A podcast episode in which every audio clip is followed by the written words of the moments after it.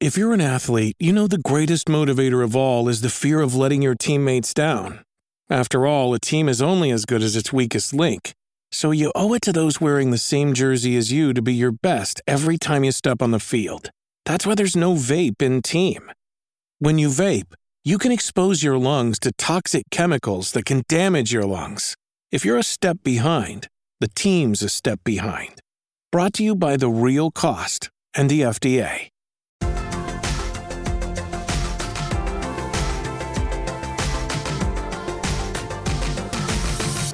Hello and welcome to Level Up, the esports and gaming show with me, Nathan Bliss, esports and gaming writer at Reach PLC. And today is a Fnatic Halo special. I'm delighted to welcome Patrik Sättermon and Colin Johnson. Uh, Patrik is the Chief Gaming Officer for Fnatic, and Colin Johnson, uh, also known as CoJo, is the Team Director and New Projects Lead at Fnatic. Uh, Patrik, Colin, thank you so much for coming on. How are you both? Doing well. Thanks for having us. Doing amazing. Thanks for having us. No problem at all. Um, obviously, just uh, for the transparency of people that are watching and listening, this um, interview was arranged before you announce your Halo roster. Um, so it's going to be slightly different now. And I've actually changed my notes a little bit. Um, but um, you you have now announced that you're going to be competing in Halo Esports, which is really exciting. Um, can you just give me an idea of, of what Halo esports mean to you and why you decided as, as an organization that that is the right direction for you for you to guys to go in?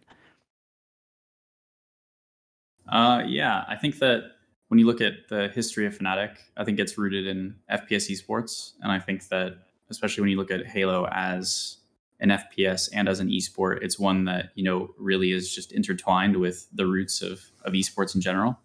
I think that um, so I think it's kind of a natural fit for Fnatic to be involved in this. And I also think that like from a from a personal point of view, I've I've always wanted to get Fnatic into Halo as well because it's kind of where what made me fall in love with esports in the first place. Um, you know, I used to compete back in the day in like Halo Three, and you know, it was my first FPS was Halo. Um, I didn't really grow up in the in the PC generation like Patrik did.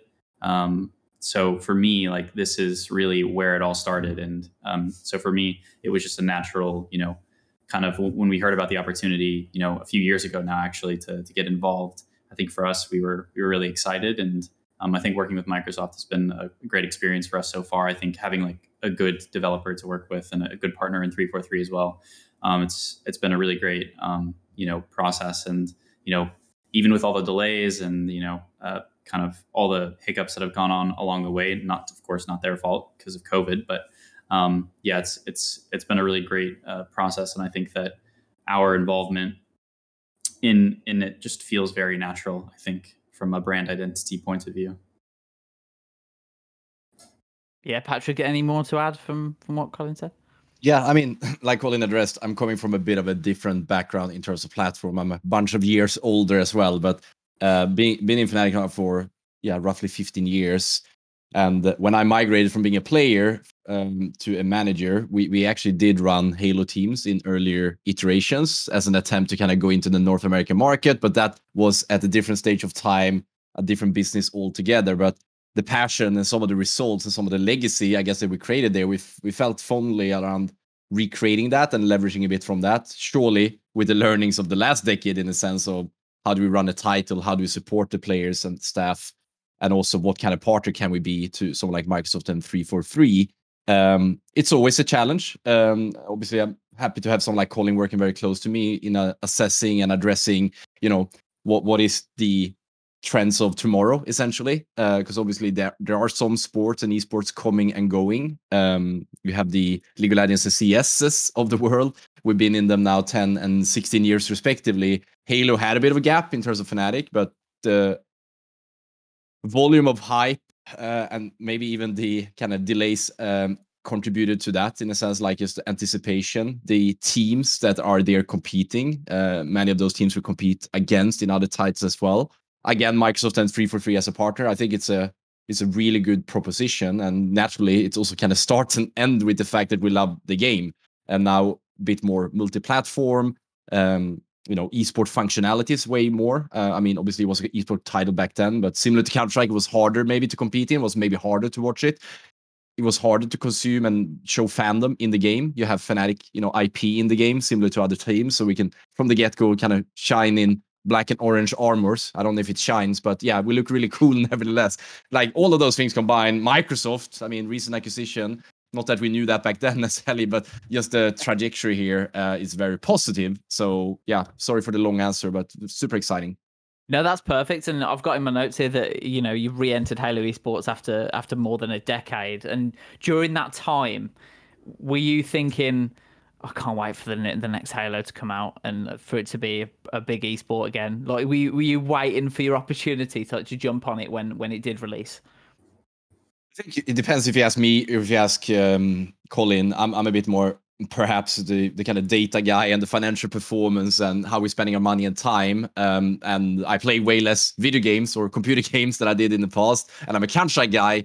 If there's a rivalry there, I'm not sure. But I mean, yeah, anyway, um, I haven't spent my time thinking too much around like, yeah, when is the next Halo title, etc. That started to appear, I guess, two, three years ago when we yeah, understood that there might be a new iteration coming, a more esports friendly version, uh, free to play. Uh, but yeah, I think Colin is is better equipped, obviously staying very close and rooted to the Halo origin and its audience, which is a fantastic one, an aging one. But we also hope to connect that with a newer audience, maybe some of the Fortnite kids and, and some of the more modern esports, because that's that's again the question mark I always have. Uh, what are we playing tomorrow and what are we playing five years from now? I mean, it's very competitive out there, but we're doing our best to find the right teams, the right titles, and the right partners. Yeah, you mentioned earlier, Colin, like you'd grown up with with Halo, and I remember getting the original Xbox and booting up Halo One for the first time. And There's that amazing cutscene in the in the ship where you see Master Chief walking through all the officers for the first time. That's what I remember. Um, is that is there like a, a real nostalgia element to Halo, even though it's been such a a massive franchise? It coming back in, in Infinite and having the esports scene again is is there that nostalgia element? Is that big for you? Yeah, I think it's huge. I mean, I think that um, you know, it's that it's it's one of the few characters that's kind of lasted the, the test of time um, from that period and has continued to be popular and has continued to like people still care about the story, you know, and care about you know him and Master Chief and Cortana and like all of these characters that we all just treasure. And I think that now that Infinite came out and was such a success, and people had such a great response to it, and um, the campaign as well was unbelievable. Um, so I think that from from like a if you're a pure Halo fan, I think that you're pretty happy with this game um, at this point, and I think the multiplayer experience has been like amazing from from the first jump, and um, I think that you know when you look back as well at like some of the uh, you know mishaps that have happened in the past in terms of like how Master Chief Collection launched and how that was a bit of a mess, and I think it because that I was so excited for when Master Chief Collection came out, and when that was a bit you know less uh, ideal than than it could have been. I think then moving on to Infinite and seeing how they had learned from their mistakes, I think um, at the time, and it was such a smoother process, and everybody was just able to jump in and just immediately jump back into that feeling that they used to have in the Halo Three lobbies and the Halo Two lobbies way back in the day when you used to you know play with your friends or bring all of your consoles over to people's houses and like set up the tables and you know do the old fashioned like LAN parties and stuff like that. So um, yeah, I think it's it's it's bringing back a lot of really good feelings for people, and I think that uh, it's it's only going to get better because I think it's it's launched and I think there's still so many pieces left to come. I think that that people are waiting on and I think when when those continue to be added and they continue to iterate it as it is a you know free to play game, um, I think it's it's it's going to continue to just build on on what's already a great product. Yeah, I think I've been really impressed personally by how quickly they've been able to change things, um, particularly like the online battle pass element that, that a lot yeah. of players are moaning about and things, and they've been really quick to change that. Whereas other companies, um, maybe ones that have, they've recently acquired, have been a bit slower to address um, yeah. issues in, in online games and things. But for our loyal Level Up listeners, um, you, Colin, you were on Level Up last year in July. Um, we talked about the signing of Tekkz uh, for Fnatic, obviously still your your FIFA play, and you've signed uh, Diogo since then as well. Um, I just wanted to talk to you about shaping the Halo team because we had a real interesting discussion, didn't we, about how you looked for esports players for Fnatic and the personalities that they they needed to have and the characteristics they needed to have. For for, for an esport like Halo, that's like been on the down low and then increased a bit more, obviously with Halo Infinite coming out. How did that change your way of recruiting players and looking at different players that you could you could get to Fnatic? Yeah, I think the ecosystem of Halo and Halo professional players is a lot different than a lot of other titles that I've operated within because I think that there are a lot of players that have been around for a very long time. There's a lot of players that have teamed together for a long time. There's a lot of relationships. There's a lot of clicks I think, even, you know, within the scene of like, you know, certain players not really wanting to play with other certain players or uh, little like rivalries or whatever it might be. Um, so I think it's been interesting to kind of like figure out, okay, like where are these social circles and like where are these players that you know actually want to work together? Where are the players that just don't care and are like, I want to win, I'll play with anybody type of thing. So I think it's been interesting to dive into that.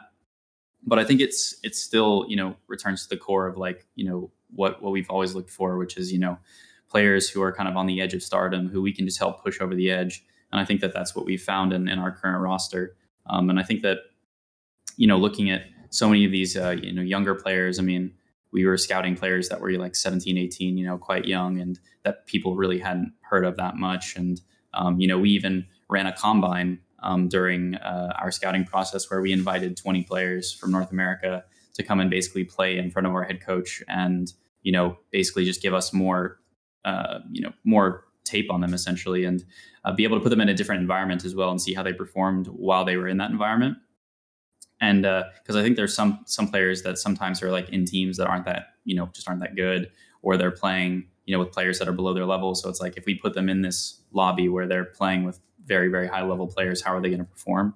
Um, and then I think outside of that too, you know, we've really tried to you know incorporate the high performance unit, the HPU, into our scouting process this time as well, which has done things like the riser tests, which are you know tests that are used um, in uh, different professional sports like the NFL and it basically just gives you a breakdown of uh, the personality profile of the player.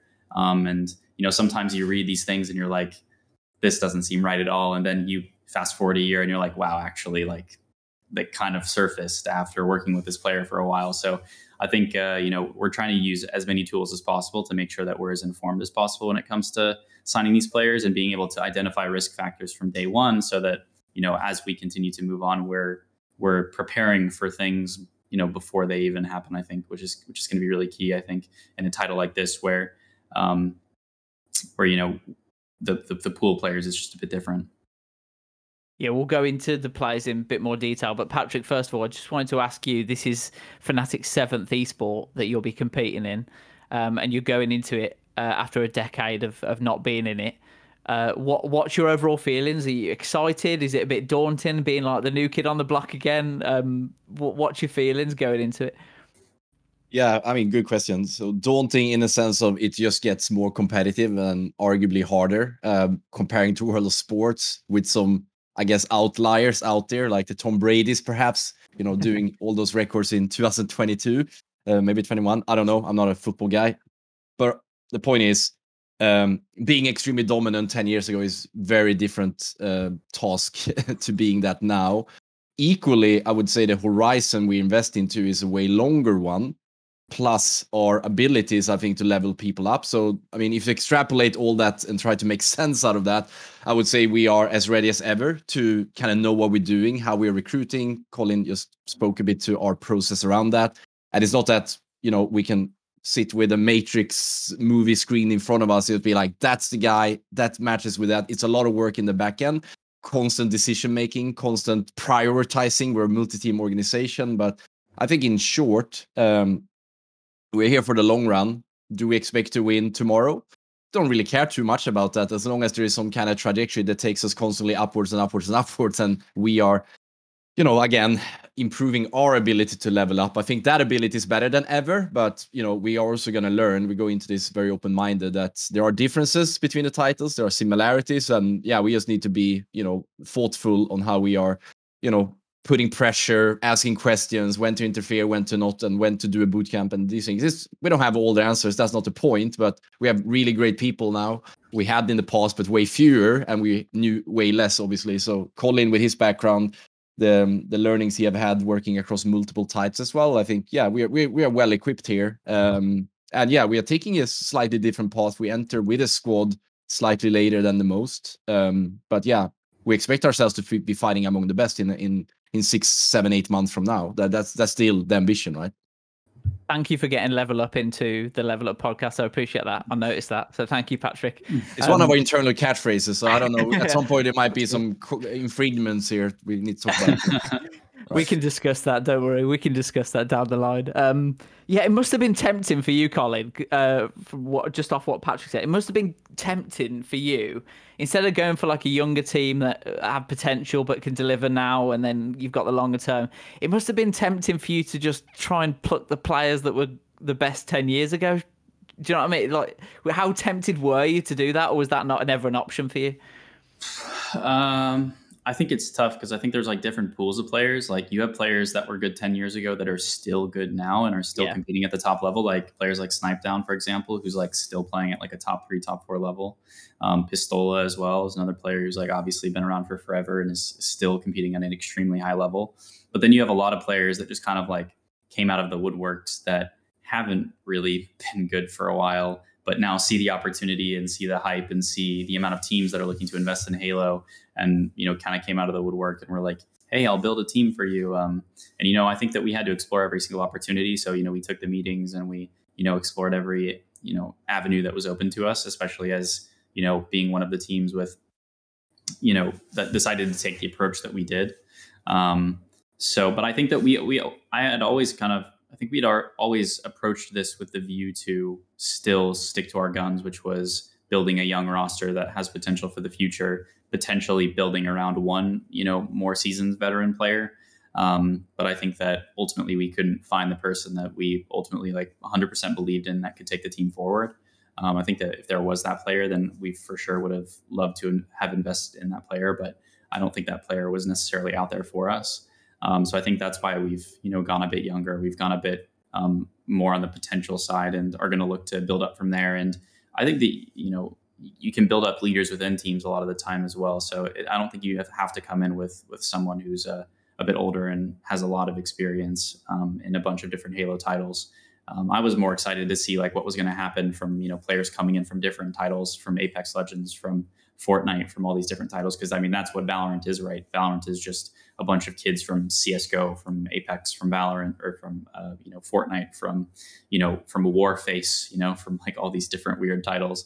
Um, so I think it's actually been a lot less than I thought it would be. But I think it's because it's free to play. It's just going to be. It's going to take a while. You know, it, it, takes a while for players to understand how to play Halo. Halo is quite a team based game. You know, so it's I think it's harder to shine a lot of the time.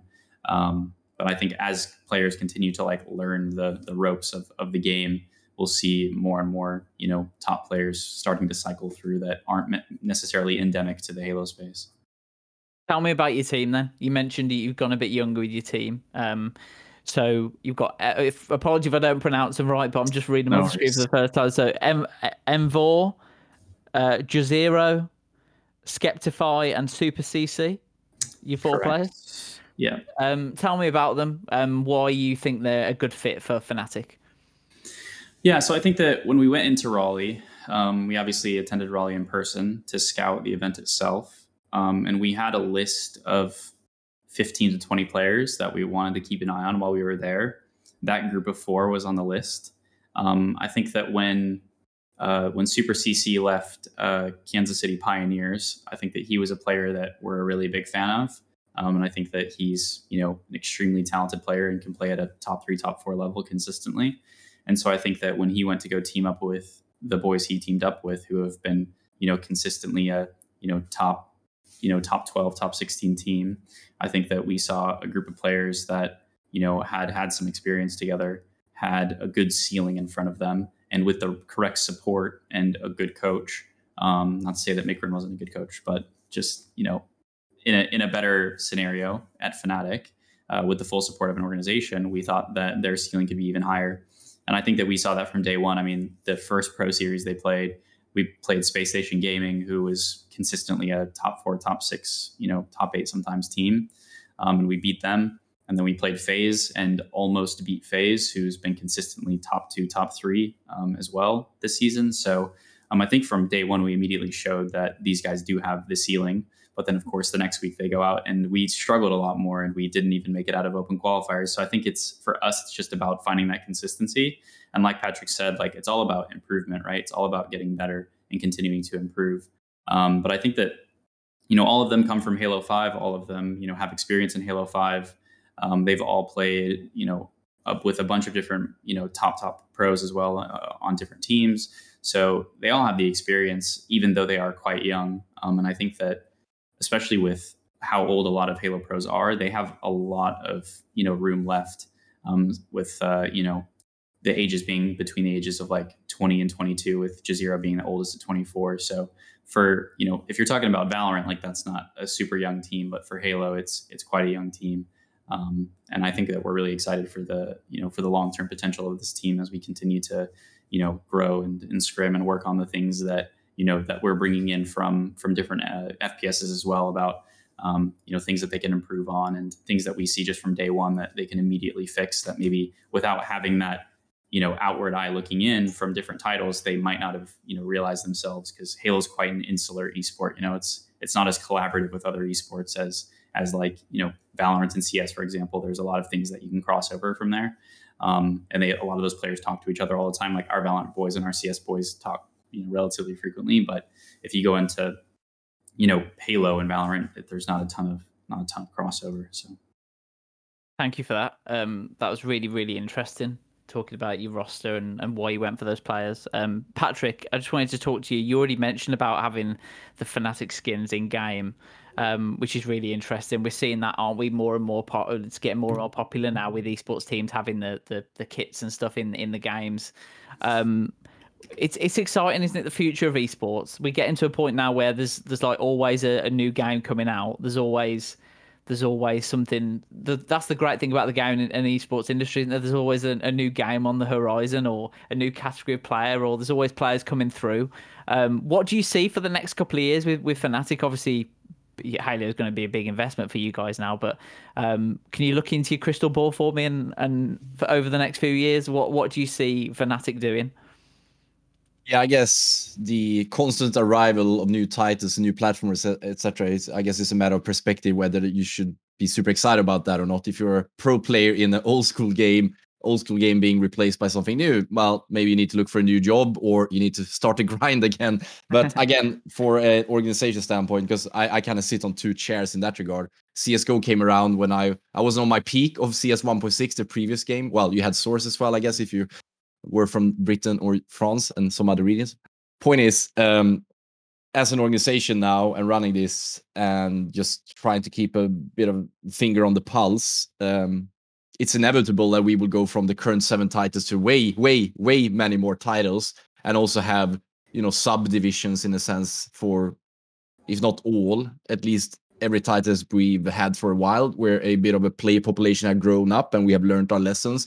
Um, I'm speaking about Academy, I guess specifically. So Crystal Ball would suggest that you know the the movement towards Web 3.0 and the metaverse, uh, fancy word. Um, just looking actually the last 10 years, I'm realizing how we have went from esport tiles dominating that were more or less kind of patched, hacked, or otherwise modified in order to be competitive in them or to watch them. So I'm thinking Counter Strike came out of uh, Half Life. You're thinking Dota came out of Warcraft 3, if I'm not mistaken. Um, maybe maybe some. Yeah. Anyway, um, now you have more tools. Um, if you are a smart guy, uh, or girl and you want to develop a game, you have a lot of things in your toolbox, and I think you will have more over time. Um, there will be way more diversity, but we we need to obviously really distill down for us, like at what point is it an esport game versus like a game? I mean, back back in days it was like multiplayer and single player games. Now you have so many more things to consider. But I guess I'm just using this for myself a little bit to brainstorm. I realize I don't give you the most kind of distilled down answer you like to see, but more titles. We saw again the last 10 years a constant tsunami of game developers turning focus into free to play games that were built and featured for esport purposes social functions ranking uh, in stream um, you know functionality all of those things. And that kind of progress will just continue. Now they don't compete necessarily about having the best single player or the best pricing or the best marketing. It's also like yeah how do you actually you know measure yourself as a performance uh, or performer in the game? And what kind of status does that have? Can you build a career on that etc um, but i do think um, as as also like looking at a little bit the last few years, a trend which is going more, not exclusively, but more into um, a, a bigger dominance of team-based esports. I think the kind of human interaction has become easier. It's not only the Roger Wilcos, the Mumbles, and Ventrilos you now rely on. You have Discord. It's a centerpiece in everything we do, I guess. I just think about what that means in two, three years uh, from now. Facebook, obviously, going into the meta structure, all the stuff they do. Not saying that they will own and, and dictate the future, but I'm just thinking out loudly how you started to speak about in-game items. What is the future on that? The only thing I feel, I mean, I feel a lot, I guess, but I feel a lot of confidence as a starting point. What kind of role, what kind of place, what kind of position we as an organization can have with that, and and that's something we need to be very accountable for because I mean we really want to drive it back also to our kind of core, which is how do we level you up, uh, how do we make your game better, because um, that's the kind of brand promise that we have, which in its um, purest form right now is manifested by how we are supporting our pro players and academy players. But I think that can go in the future, take so to speak, way beyond those small groups of players, the small demographic they actually represent, which is everyone that is competing. Can we help them one way or another through our products, for our software? Ideally, also, you know, the skins and those things can take be taken into a different place because obviously right now it's quite cosmetic, but immensely important for us obviously like sports, especially during COVID. No venues, no arenas, very little physical aspect to esport other than the kind of eye and hand keyboard movements you do. Um, but yeah, it's it's something we're looking at very favorably. But exactly how that will be represented in, in a few years' time, let's see. But we're looking to play a leading role into that and give it back to the audience and the players and the stars of tomorrow. Essentially, I guess is the way of kind of summarizing up. Yeah, and uh, uh, Matt, were you gonna come in on something? I see you lingering in the microphone. Okay, sorry. Um, you mentioned Patrik there about uh, CS:GO and League of Legends. Um, I don't know how many times people have said like that. You know, the esports dead, but they're still like going strong now. Like decades on from when they've it must be quite difficult sometimes when something new comes along. Is this actually going to stand the test of time? Um i can get that's quite a difficult decision isn't it from your point of view whether to put all your resource into something that might not be around in a year's time? It's impossible even. How, how, how do we best yeah. do this? There are several games we have invested into the past that are more or less uh, dead uh, quote unquote in a year's time uh, there are other titles like we invested into PUBG Mobile a year ago or so, and then there was a political crisis that um, res- re- resulted in the title being banned in the reason we uh, in the region we have chosen. So it's a lot of like you know tricky territory to to to get over. Um, but I think we speak about helping teams, helping players, and building a performance platform to support that. That we're getting better on that, but equally on the kind of business intelligence side, our collaboration with game devs and publishers and tournament organizers um, it's a more let's say future future it's we try to paint up a bit more of a future state which is not just like well let's commit six months and see what happens but can we predict can we prepare for everything? Surely not but can we at least every kind of thing we um, input in can give an output whether that's in that title or another title down the road. But we are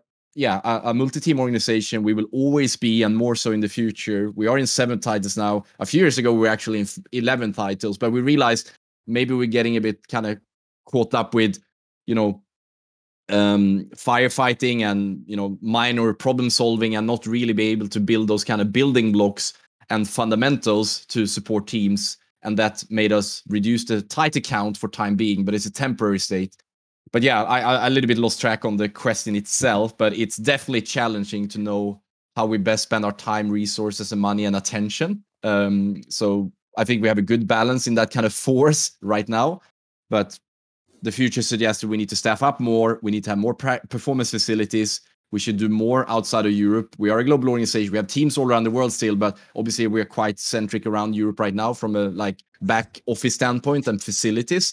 Um, but to be that kind of ultimate performance brand that we hope to be one day, uh, if we aren't already in the current competition, we obviously need to, yeah, think about technology. We need to make a facility. We need to think about leadership training and all of those things. Um, because ultimately, I think that's what game developers wants from us. Uh, League of is a good example. I don't have the player count and player data. I think that that they keep quite keep that quite close to the chest. But you know, it's a growing title from a viewership and fandom standpoint. Everything I see, at the very least, those numbers are public.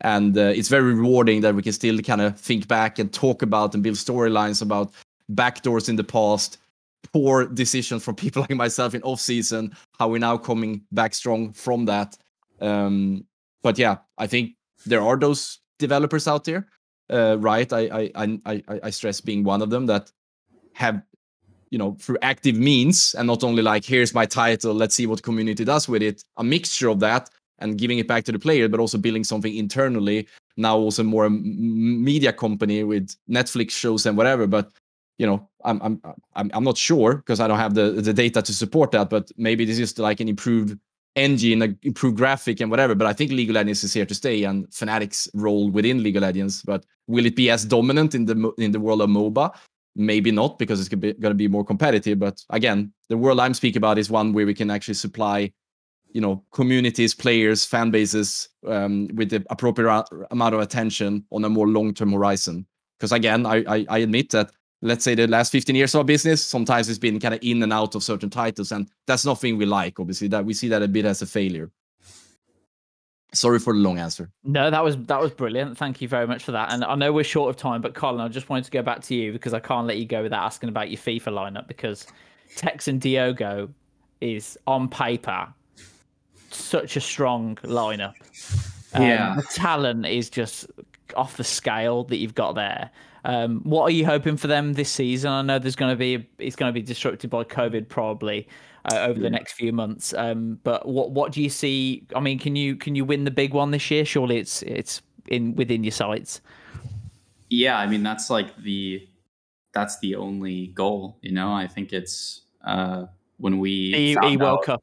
Yeah, yeah. I think that when we and I think the April Cup as well. You know, I think yeah. we we go into everything at this point expecting to win it. Um, and I think that, you know, there's always that concern when you bring in, uh, when you play 2v2, because I mean, it's a brand new esport, right? I mean, we're, yeah. we're basically playing a different game now. So yeah. when you bring in a player as good as Diogo and you pair him with a player as good as Tekkz, you never really know how that's going to mesh, you know, because it's, it's a stylistic thing, you know, like you, yeah. you could have players that the 65th best player and the 33rd best player in the world, maybe they somehow combine and just 2v2 their magic, you know? But I think that we have seen as as uh, Diogo and as Donovan have played together a lot more. Like they're just getting better and better. And you know, when they started, it was a bit rough. I think the first ever cup they played in, they finished like top 32 or something. But ever since then, it's like consistently, you know, like top four, top twos, winning yeah. winning cups and stuff. And um, even you know, Donovan got to go out to the uh, one v one tournament out in Ger- Germany recently and placed second, and you know, just barely lost out on winning winning another trophy. So it's you know, if there's if there's any esports tragedy that I'm pretty upset about that COVID's really disrupted, it's it's it's been Donovan's career and it's been the fact that we haven't been able to see Diogo and, and Tekkz actually play together um, on a big stage because we I mean we were supposed to be there right now actually as we speak in January, you know, with the cup that got canceled. And uh, I'm still hoping obviously that the cup in April is, is going to happen, but you know with COVID and everything that's been going on there and um, with the, the, amount of cases happening in Europe right now with, with Omicron. Obviously, like the UK has decided to take the direction of like, you know, it's kind of over here. Like, but obviously not every country's at that stage yet. Um, but yeah, I mean, when we found out that Diogo was available, it was it was just like he was my number one target, but I had no idea that it was even a possibility. So once we, you know, were made aware that it was a possibility, it was it was the easiest decision of my life. Yeah. And you know, I think that you know, between Tekkz and Diogo, I mean, I think that you have the two best and two highest potential players in the world, in my opinion. So I, I think that whenever we go into, and I think it's it's it's good too because we have other teams now too that I think are really talented, like Tom and Gorilla over at um, at Excel, yeah, um, are a really great team, and um, like Nicholas as well, coming over from uh, from Argentina to play uh, for Guild as well. I think that when you look at all of these different teams that are coming out now in Europe, I think there's a lot of strong strong talent, but um, I still think that we're far and away the, the, best team in the world at this point. It's just unfortunate that you know we don't really get to prove it with uh, yeah. with the way that you know we haven't been able to have any events over the last like you know two years almost. Yeah, feels like. Yeah, FIFA esports is just uh, it's been a real shock for me how it's kind of just fell off the face of the earth and like we saw I had to google it actually before. I was at the um the last E World Cup where MoAuba won and that was yep. in 2019 and that just seems like a lifetime a lifetime ago. Um, he's actually the, he's just been defending his title just by hanging exactly. out in, in, his bedroom. You know, he's three, been milking three, yeah, exactly. three year consecutive world champion without uh, exactly. uh, actually playing competitively. So I think he's retired now. Basically, I mean, uh, yeah, he might as well, hadn't he? You know, yeah, might yeah. as well retire on top at this point. So exactly. Um, and the um, thing with FIFA, you said about the game changing. We've just had a patch, so I don't know what um what Donovan and Diogo think of that. I've not seen very good um, responses about the latest patch, but that's a game. Yeah. You said League of Legends changes, Patrik, um, and CS:GO can change as well, the different formats and stuff. Um, FIFA tends to change every couple of months with every update. It t- tends to get more defensive. Um, yeah, I'm sure yeah. Colin will tell you about that anyway. Yeah, it's it's not ideal. I mean, I think that that's why we've even pushed, you know um, for example, when we, when we ran our tournament, uh, I think it was like a year ago or uh, 18 months ago when we ran the uh, the UK Masters, yeah. which was all based around changing the settings to make the uh, game more attacking. I think we averaged like seven goals per game or something in yeah. that tournament, and it was so much better for the for the spectators. So you know, I think that when it comes to FIFA, like the more we can experiment in format, the better. I think because I think that you know when when you push players to you know play to win instead of play to not lose, I think that you yeah. get a much better experience with the spectators. So yeah. yeah.